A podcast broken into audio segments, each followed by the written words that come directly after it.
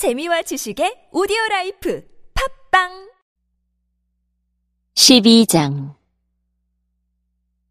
성도 여러분, 나는 여러분이 성령께서 주시는 선물들에 대해 모르기를 원치 않습니다. 여러분은 이방인으로 있었을 때 말도 못하는 우상의 이끌림을 받았다는 사실을 아실 것입니다. 그러므로 여러분에게 알려드릴 것이 있습니다. 하나님의 성령으로 말하는 사람은 예수님은 저주받은 사람이다 라고 말하지 않으며 성령을 통하지 않고는 예수님은 주님이시다 라고 말할 수 없습니다. 선물은 다양하지만 성령은 같은 성령이십니다. 섬기는 일은 다양하지만 주님은 같은 주님이십니다. 일하는 것은 여러 가지이지만 모든 사람 속에서 모든 일을 하시는 분은 같은 하나님이십니다. 성령께서 각 사람에게 나타나신 것은 공동의 이익을 얻게 하려는 것입니다. 어떤 이는 성령으로부터 지혜의 말씀을, 다른 사람은 동일한 성령에게서 지식의 말씀을 받았습니다. 또 어떤 사람은 같은 성령으로부터 믿음을, 다른 사람은 병 고치는 능력을, 다른 사람은 기적을 행할 수 있는 능력을, 또 다른 사람은 예언을, 다른 사람은 영들을 구별할 수 있는 능력을, 또 다른 사람들은 다양한 언어로 말할 수 있는 능력을, 어떤 사람은 그 언어들을 통역할 수 있는 선물을 받았습니다. 이 모든 일은 한 분이신 같은 성령께서 하시는 일입니다.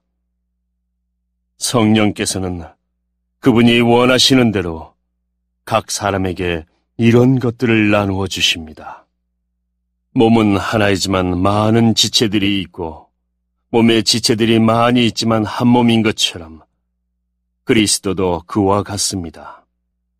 우리는 유대인이든지 그리스인이든지 종이든지 자유인이든지 모두 한 성령으로 세례를 받아 한 몸을 이루었고 모두 한 성령을 모시게 되었습니다. 몸은 하나의 지체가 아니라 많은 지체들로 이루어져 있습니다. 발이 나는 손이 아니므로 몸의 일부가 아니다 라고 말한다고 해서 발이 몸의 일부분이 아니라고 하겠습니까? 귀가 나는 눈이 아니므로 몸의 일부가 아니다 라고 말한다고 해서 몸의 일부분이 아니라고 하겠습니까? 온 몸이 눈이라면 어떻게 듣겠습니까? 온 몸이 귀라면 어떻게 냄새를 맡겠습니까? 그러나 사실 하나님께서는 그분이 원하시는 대로 몸 안에 각각 다른 기능을 하는 여러 지체를 두셨습니다. 모든 것이 하나의 지체뿐이라면 몸은 어디 있겠습니까? 그러나 지금 그런 것처럼 지체는 많아도 몸은 하나입니다. 눈이 손에게 너는 내게 필요 없어 라고 할 수 없으며 머리가 발에게 너는 내게 쓸데없어 라고 말할 수 없습니다.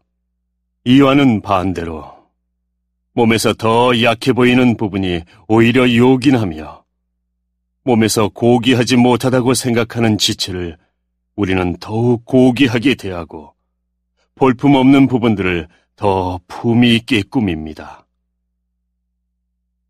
반면에 우리 몸 중에서 아름다워 보이는 부분들은 특별히 그럴 필요가 없습니다. 하나님께서는 몸의 지체들을 함께 모아 부족한 지체들에게 더욱 큰 영광을 주셨습니다. 그래서 우리 몸에 나님이 없게 하시고 몸의 여러 지체들이 서로 돌보며 살게 하셨습니다. 몸의 한 지체가 고통을 당하면 모든 지체가 함께 고통을 당하고 한 지체가 영광을 받으면 모든 지체가 함께 기뻐합니다. 여러분들은 그리스도의 몸이며 한 사람 한 사람은 그 몸의 지체입니다. 하나님께서 교회 안에 일할 사람들을 세우셨습니다.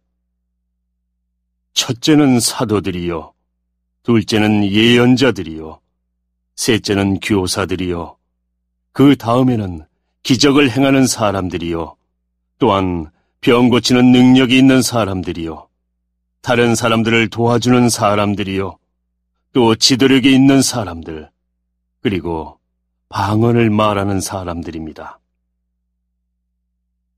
모든 사람이 다 사도이겠습니까? 모두가 예언자이겠습니까?